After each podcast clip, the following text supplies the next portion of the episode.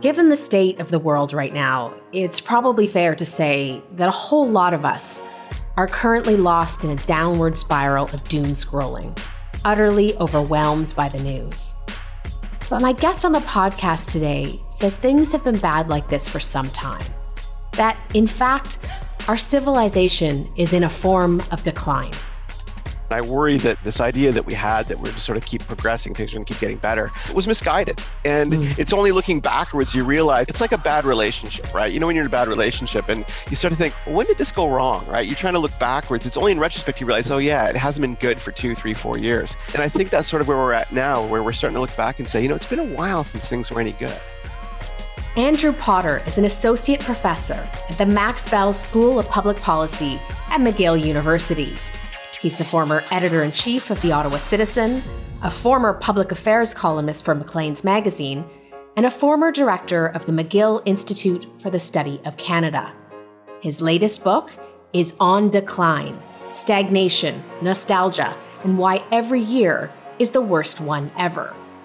Andrew Potter joins me today for a surprisingly upbeat conversation about the state of our country and of our world. Andrew, welcome to Lean Out. Thanks. It's good. It's great to be here. Great to have you. I want to start with a striking paragraph near the opening of the book. You are arguing that each year since 2016 has gotten progressively worse. When you get to 2020, you list off events, including the American drone strike killing Soleimani, which inflamed tensions, the tragedy regarding the Ukrainian Airlines flight, the Australian wildfires, the death of Kobe Bryant, the Wet'suwet'en blockades. And then you point out that all of this happened by the end of February. Right. Just astonishing. Yeah. So, what comes next, of course, is a global pandemic, the killing of George Floyd, mass unrest, a national emergency in Canada followed the day after the Emergencies Act was lifted by Russia invading Ukraine. What point in this cycle did you start thinking deeply about decline? And at what point did you realize you were right? Yeah, it's funny. So the book got commissioned in the sort of middle of the pandemic, about eight months into it. And it took me a while to write it. Kind of wrote it and then kind of restarted and rewrote the whole thing, partly because things were moving so fast and it was hard because I was trying to write something that was sort of telling a big picture, right? But it was also hooked to current events, right? So there was all that problem. And then when I finally submitted the manuscript, they said, you know, we're going to hold off until September. And because I'd submitted the manuscript in like May or, or, no, March, I think. And I was like, no, no, no, like, because vaccines are coming, right? And I said, look, it's going to be totally obsolete by September. The pandemic's going to be over. The economy's going to be booming. Everyone's going to be totally happy, right? And they were like, well, but if it comes out in June, it's not going to be any good. And then, so I was like, okay, it's your funeral, right? Like, I, I get paid either way. and then it came out in September. And like the week it came out, Afghanistan collapsed, right? The Americans pulled out and the Taliban returned to Afghanistan. And then Delta, Delta wave started, literally the week it came out, right? Or mm. Delta. And I was like, okay, well, we got a little boost here. And then the book got optioned by Serbia, of all places, a Serbian edition for, for January. I was like, oh, January, it's going to come out in the summer, it's going to be over. And then just more stuff kept happening, right? And now it's coming out in France, and they want me to like update like an entire the whole book. They want like five thousand more words on it. Anyway, all of which is to say that things seem to be getting worse faster than, than I ever would have anticipated. And part of it's yeah, look at me, I'm right, but also it's surprising because the story of the book is one of sort of gradual sort of erosion, decline as a sort of gradual hmm. process. Mm. And I'm starting to wonder if you know that's not the way things work right it's like that old joke about how did you go bankrupt right slowly and then suddenly all at once right how did your civilization come to an end well very slowly and then suddenly you know in the span of about two years mm-hmm. so i'm wondering if that's sort of what's going on here mm-hmm. well to set this up for listeners can you just in a nutshell, just give us the basic argument of the book and then we'll start pulling threads. Yeah. So, the argument of the book is that decline is essentially a political process. That is, you know, Hollywood sort of tells us that decline or the apocalypse happens when like the moon explodes or aliens arrive or there's some big earthquake or, you know, the day after tomorrow, right? You know, the climate disaster, something like that.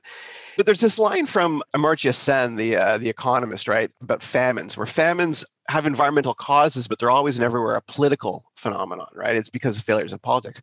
And I think that's essentially what I'm arguing in the book is that there are factors that go into our decline environmental factors and symptoms or inability to deal with climate change and our inability to deal with you know depopulation of you know all the bugs are disappearing and the environment and so on but essentially it's the combination of a handful of things including economic stagnation economic and technological stagnation, right? The sort of the mm, eating up of a lot of the low hanging fruit that had been sitting there for about 150 years, combined with political strangulation is the term that I sort of borrow from a writer, where to go along with the economic and technological sort of natural sort of exhaustion of a lot of low hanging fruit, we've strangled the economy in regulations and essentially political knots. And then when you stir into this, the forces and the catalyzing and you know toxic influences of social media and so on what you get is an inability to resolve sort of the collective action problems that arise in, in a modern society and that sort of keep us moving forward in progress and so decline is essentially the inability to resolve the collective action problems that we face and that are sort of the base of civilization mm. and you say at one point that if one were to go to sleep in the 70s and wake up 50 years later, that things would be, you know, stagnant, stalled. In fact, some cases have gone backwards. Can you explain yeah. that? Yeah, so it's not a new observation. I sort of bore it from a few people, but it's this idea that if you start in, say, like 1820, right, and were to go to sleep for 50 years, every 50 years, 1820, 1870, 1920, 1970, right, you're waking up into like a completely remade world right? Like it's just like crazy, right? And you hear these stories about people who like, you know, your great grandmother who like, you know, was born in a barn with an outhouse and now like, you know, lives in a condominium and whatever. Right? You hear these stories all the time.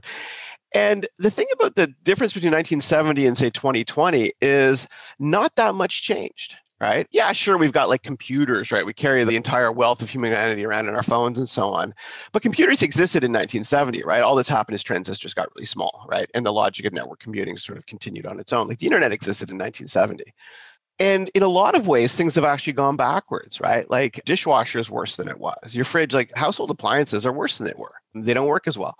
They might be more efficient, right? But that's part of the whole strangulation thing where we sacrificed, you know, effectiveness and usefulness for some broader, broader understanding of what efficiency amounts to. And so essentially we sort of see ourselves as living in this age of miracle and wonder, right? It's like the line from the old Paul Simon song, right? It's like there's miracle and wonder everywhere, but there's also barbarism at the gates, right? There's like it's a world of humongous amounts of barbarism, and I worry that that sort of balance, right? This idea that we had that we're just sort of keep progressing, things are going to keep getting better, was misguided, and mm. it's only looking backwards you realize it's like a bad relationship, right? You know, when you're in a bad relationship and you start to think, well, when did this go wrong, right? You're trying to look backwards. It's only in retrospect you realize, oh, yeah, it hasn't been good for two, three, four years. And I think that's sort of where we're at now, where we're starting to look back and say, you know, it's been a while since things were any good. Mm-hmm. It is so political. I mean, things have become so polarized, so tribal, so bogged down in this culture war. And there's been this kind of key swap between the left and the right, which I think is confusing a lot of people. Walk me through your thinking on that. Yeah, so the first book I ever wrote or co-wrote was a book called The Rebel Sell, which came out in 2004. Now I can't believe how long ago it was, right? That I wrote with my colleague Joe Heath, I was a philosopher at U of T. And in that book, we essentially sort of dissect the way countercultural politics had been working since the 1960s, right? That 40 year period where there were sort of two forces, right? There's the people who believed that, you know, there ought to be a law and the people who believed that it was a free country, right? And that was sort of the basic dynamic, right? Like when mm-hmm. I was a kid growing up, it's like there were people who said there ought to be a law. We called them conservatives. And there were people who said it's a free country, right? We called those like people leftists or liberals. And that basic dynamic between people who believed in rules and order and conformity and so on, and the rejection of that, right, was what we called sort of the countercultural reaction against conformity. And the counterculture was always on the left right? To reject conformity, to reject authority, to like stick it to the man or uh, kick out the jams, whatever, right? That was a very left wing phenomenon. And, you know, when I was in, in university, the conservatives were like the people like the social conservatives, the Pat Buchanan types, right? The people who are all about, you know, law and order and rules and so on, right? You know, it's like the movie Footloose, right? Where you got like the religious people who don't want you to dance and the lefties just want to dance. So, and that was the architecture of the universe, right? The right wing were squares and the lefts were rebels. And starting about like about 10 years ago, but really taking hold when Steve Bannon took over and started running the show for conservatives and Republicans in the United States, they completely inverted that. And what's happened now is the left are the forces of conformity and you know authoritarianism right? Rules about you know what you can say and when you can say it and so on. And the right reacted by going full counterculture right? And where they just simply reject all norms, right? All basic social norms about how to behave, how to talk, you know, what words you can use and what you can say. And so you have the situation now where the forces of counterculture or rebellion are all on the right. And you saw it with the trucker rally in Ottawa, right? Where this is like a scene you would have seen 40 years ago on the left is now the right doing this. And the left is sort of going, oh my God, right? You know, there ought to be a law. There needs to be, you know, an emergencies act and so on. You know, some of which I agree with, right? I'm not an anarchist and I'm not there with the conservatives, but the dynamic is really interesting where the forces of chaos and nihilism and rejection of authority and rules and so on is all on the right. And the left is sort of trying to hold things together with increasingly strident forms of social control. Mm. And you call the left the control left. Yeah. So I, I, stole that from somebody. I thought it was Andrew Coyne. I have this riff, right? We call it the control left and the alt right, right? Sort of yes. based on your computer keyboard. And it's not mine. It's very clever. And it was somebody in the United States who coined it, apparently. I can't remember his name. I thought it was Andrew Coyne. He says it wasn't him. But I think it's really useful, right? Because you do have this dynamic between the alt right, which is all about rejection of rules, and the control left, which is increasingly trying to set rules on what you can say, where you can say it, and the circumstances under which it can be said. Mm. Another issue that you draw attention to is the, the failure of reason and rationality, in part because of the logic digital culture, but also because of the built environment, which you liken to a casino. Can you elaborate on that? Yeah. So if you've ever been in a casino, it's kind of weird, right? Because first time I went into a casino, I was like, you know, where's all the dames in sexy dresses and the men in tuxedos, right? Like, where's the high chandeliers and the tinkling piano, right? It wasn't like that. It was like dark and the low ceilings and it's like noisy. It's like being at a midway, right? And you realize, like, and you get lost. You have no idea what time it is. You never know where you are. And you realize it's just a machine for taking money from you, right? There's like flashing lights and there's, you know, all this stuff going on. And the whole thing is designed to short circuit your rational thinking, right? And get you to sort of like put money in a slot machine or throw some money down on a table or what have you. And everyone knows that about casinos, which is why they always tell you all these rules, right? Don't take the free drinks, take only as much money as you're willing to lose. And once you've lost it, walk out, right? There's all these sort of like pre commitment rules they tell you. Well, what's happened is both the online environment and our built environment have just simply realized you can take the logic of the casino and apply it to Costco, to IKEA, right? To every website is basically a casino. When you go on, there's flashing lights, there's ads, there's shiny people, there's click here, do that. And all of that is a mechanism for essentially triggering what behavior psychologists call your system one dispositions, your system one responses. These are the instinctive, intuitive, quick firing decisions that your body or your brain is used to making. Because back in the day, right, millions of eons ago on the African savannah, you had to make quick decisions about friend or foe, about, you know, whether that animal's coming to kill you or coming or that you can eat it and all that. And as a result, everywhere we go, virtually in the world, virtually or really in real life, your ability to reason and think critically about what you're doing, why you're there, how much you're going to spend, what you're going to do, what you're going to say is being short-circuited by you know devices or institutions real or virtual aimed at short-circuiting that. And so we've turned the whole world into basically a casino where everyone's sort of running around stupefied which really stuck with me because one of the things that drives me so crazy about the present moment is just how little makes sense. Like yeah. you just can't make it make sense. Yeah. Well, I mean, look at, and this has become obvious to anyone who uses Google, Amazon, eBay, any of these things, right? These things used to be really useful. And now, like, eBay is just ads, right? There's somebody's been doing the math on this stuff, right? And something like 90% of anything you see on an Amazon page is an ad, a disguised ad of some kind, right? eBay, the same thing, right? Google, the same thing. These things have become completely useless. The sheer decline of the internet as a functional environment, setting aside social media, right? Just set aside the things you want to do, right? You want to find information, you want to do whatever. It's shocking just how bad everything has got. And we keep thinking, well, maybe it'll get better, right? Why do we think that? right? What evidence do we have that any of this is going to get reversed, right? Once you've realized that the human psychology can be hacked in a way that sort of undermines reason and promotes disreason, that's just going to keep going, right? And it's made its way into our politics, it's made its way into our education system, it's made its way everywhere. It's hard to be positive about it because it's hard to see how it gets fixed or how we go back. Mm-hmm. Before we get to COVID, you also mentioned the concept of luxury belief, something I first read about from the writer Rob Henderson. Can you define yeah. that and how that applies here? Yeah, Rob Henderson's really interesting, right? Like, I don't know how I came across him, maybe through Quillette or something like that, right? And he's young and, you know, he'd be called, you know, intellectual dark web or something like that by the people who are into that kind of stuff. I don't know what his, his real, where he sort of fits politically.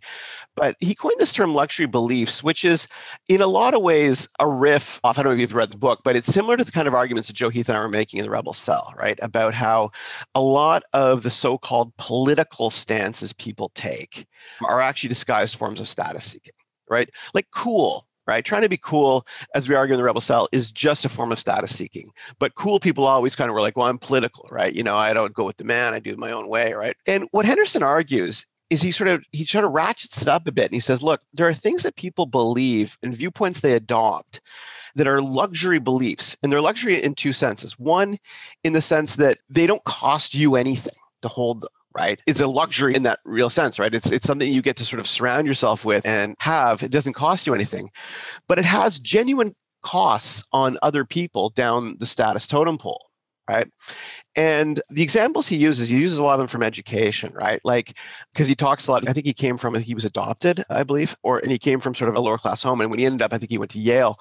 He said the students end up they were they use a lot of language and jargon and so on that he didn't really understand that was aimed at ostensibly very political, but only served to marginalize and create an in-group out-group situation between those mm. who were in the know with that kind of lingo and those who weren't. And as he talks about luxury beliefs, and I agree entirely, the costs of those are borne by people lower down the totem pole. Right. Mm-hmm. All these luxury beliefs that people believe, and a lot of woke politics is a form of luxury belief, right? It's stuff that people can adopt, viewpoints they can have, policies they can promote, which have genuine costs on the lower classes. Mm-hmm. Mm-hmm. Let's turn our attention now to COVID and the handling of the COVID pandemic, particularly in this country, which you argue is really kind of a wide scale failure of our institutions. Walk me through how your thesis on decline relates to this. Yeah. So it's interesting. It's a chapter that I probably have to rewrite entirely now because of how much evolved. But one of the most striking things about the response to COVID, especially in that first year, was how variable it was between countries, right? Some countries did super well and some countries did really bad. And you know, countries like Korea did really well, Taiwan did really well, Australia seemed to be doing really well. And they seem to be doing well because they seem to have their act together from a large scale societal, strategic, logistical point of view. Like, I mean, Korea famously, right? South Korea famously implemented tracking apps. And, you know, they, they had this whole system of test, trace, isolate using tracking apps. They were able to sort of control and snuff out outbreaks and so on.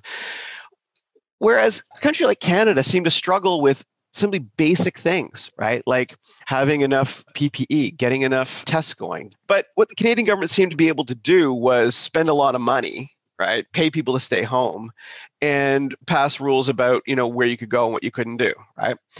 But beyond that, there was very little in the way of proactive strategic management of the pandemic, right? For instance, the contact tracing app that Canada tried to do, right, ended up being completely useless, right? First, the provinces were, were building their own and they couldn't get it to work. And then Canada brought their own federal one in and it never got used. Now they don't even update it, right? And everything seemed to be slow and bad. And so, how does this relate to my thesis? Well, the thesis is something like this that one of the symptoms of decline in a society, and then what ends up becoming one of the causes of decline, is when you become a society basically devoted to arguing over luxury beliefs. That is, things don't matter.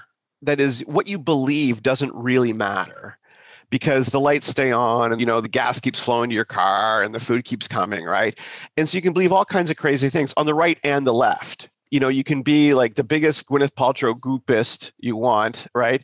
And you can be the most nutcasery QAnon conspiracy theorist, right? But none of that matters, right? The world keeps turning until your beliefs start to matter, right? And there are countries out there where it kind of mattered what the politicians and the people in place believed, right?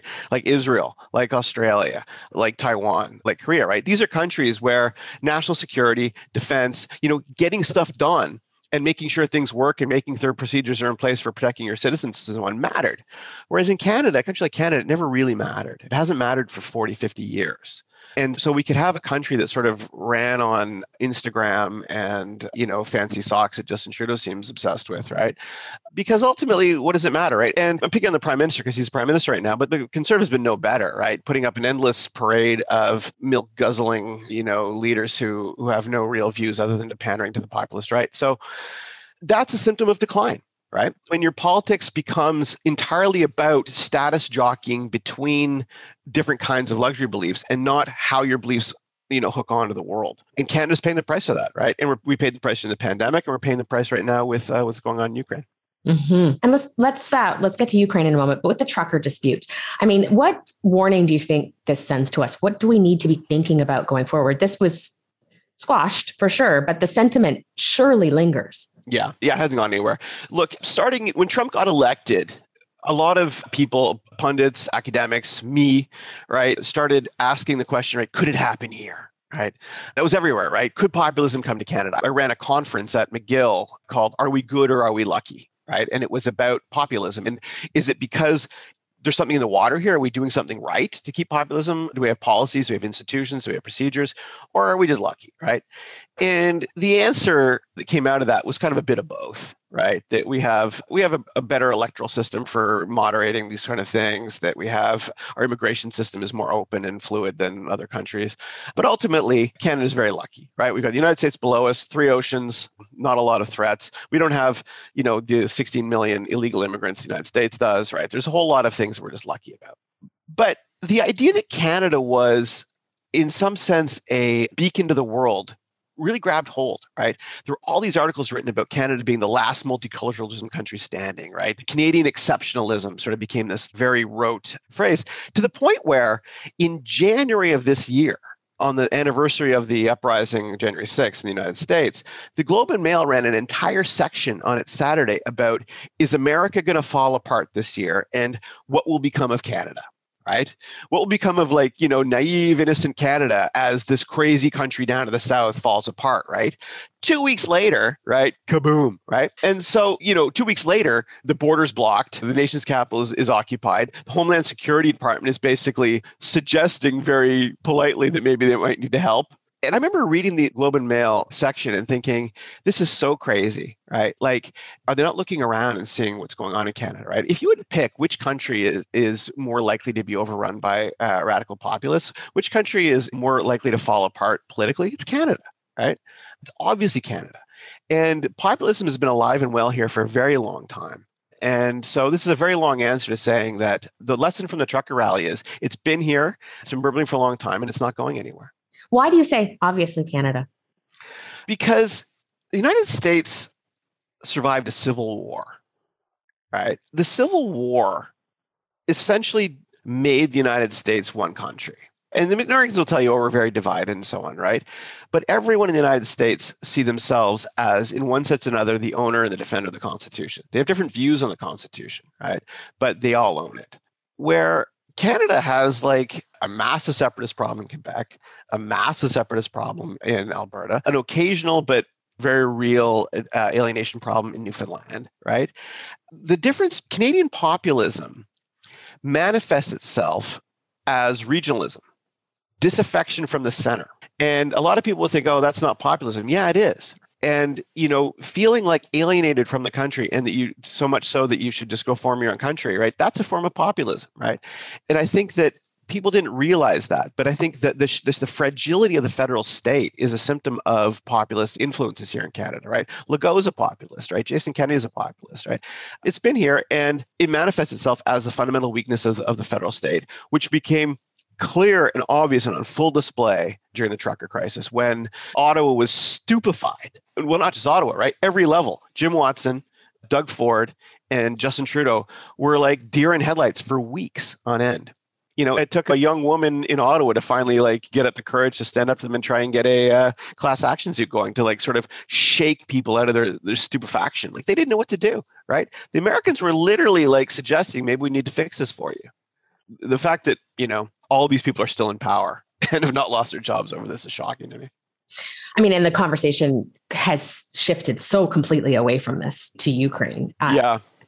And and speaking of Ukraine, just briefly, how are you thinking through the crisis in Ukraine? Oh, you know, I, I can't stand this. It's making me crazy. I've been trying to get worked on and teach and, you know, hang out with my kids and exercise. And I've been doom scrolling now for like six weeks. Like it's really bad. I actually like I killed my Twitter account two years ago, my official one, the one under my name because I found myself fighting with somebody while pushing my daughter on a swing, right? I was like sitting there fighting and yelling at my daughter, and I was like, this is crazy.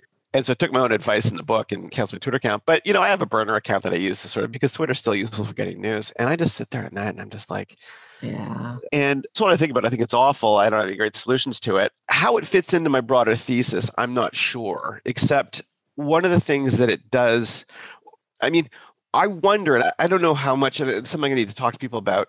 Afghanistan collapsed, and everyone kind of blamed the Americans and Biden for pulling out and what have you, right? One institution that sort of got away with not getting too much criticism was NATO, right? NATO ran the Afghan war for 15 years uh, when the Americans sort of handed it over to ISAF. And it's as much a NATO fiasco as it is an American fiasco. And if you look at how NATO performed over there, it wasn't very good. It was disorganized, it was incoherent, it was lack of coordination. And I wonder very much if Putin saw what NATO did there and saw how poorly it performed and liked what he saw. Saw NATO as a paper tiger, saw NATO as weak, saw NATO as you know ineffectual, and saw that as uh, an opening for him to move into Ukraine, thinking, you know, they can't do anything anyway. Now, there's signs that maybe NATO's getting its act together, the EU's getting its act together, but the sheer degeneracy in Europe in particular about things like oil and gas and the, the pipelines to Russia and so on, I mean, it's a huge problem, right? It's very degenerate what's been going on. And mm. people are talking about, will we get serious? Uh, will we get serious now? I mean, we'll see. Uh, mm. it seems after every major crisis, everyone's like, well, maybe we'll get serious, right? Yeah, I'm, I'm waiting to see it. Meanwhile, Twitter, as you say, is a cesspool. it's a cesspool, yeah, just absolute cesspool. Well, just to close, I mean, I wanted to close on a great piece that you wrote, Self Help for Partisans, oh, for the Ottawa Citizen, and then reprinted in the line. What's your advice to us right now? I mean, you know, I did a thing on the agenda a few a while ago, and with I just wish I could remember her name, an American writer who'd written a similar piece about sort of you know how bad everything was in its days, and she blamed it all on woke uh, woke liberals in the you know colleges at like NYU and stuff, right? And she was like, "Oh, we just need to sort of just decide to be better," and it doesn't work that way, right? You can't just sort of decide individually to do things in the same way, like when you're in a traffic jam, you can't decide to not be in a traffic jam, right? You're in a collective situation. So the self-help for partisans piece, which I actually wrote like a long time ago, back when people were arguing over Stephen Harper, who seems like statesman-like and, and uh, you know level-headed in, in comparison to what's going on now, was basically look. The problem with partisanship is in excessive partisanship right now is that it treats disagreement as not just reasonable but unreasonable right it treats people you disagree with as fundamentally not just wrong but morally criminal and you see it on both sides. And, you know, you see it with Justin Trudeau, you know, accusing people who don't want to get vaccines of being essentially misogynist and racist, right? Like, this is crazy, right? You can't talk that way about people.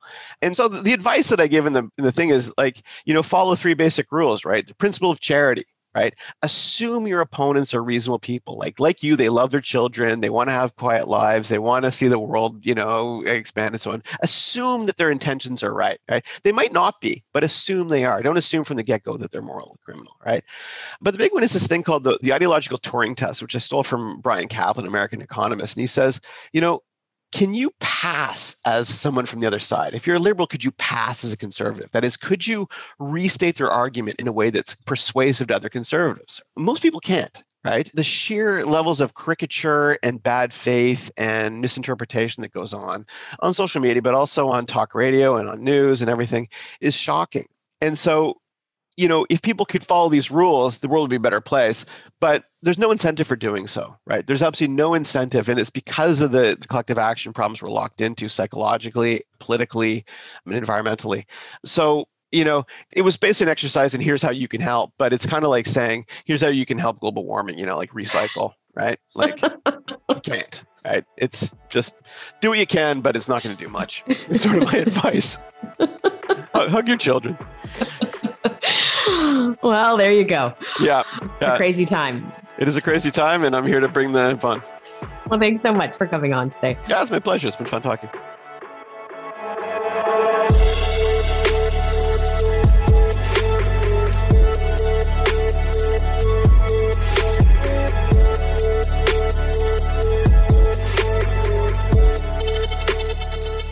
Lean Out is hosted and produced by myself, Tara Henley.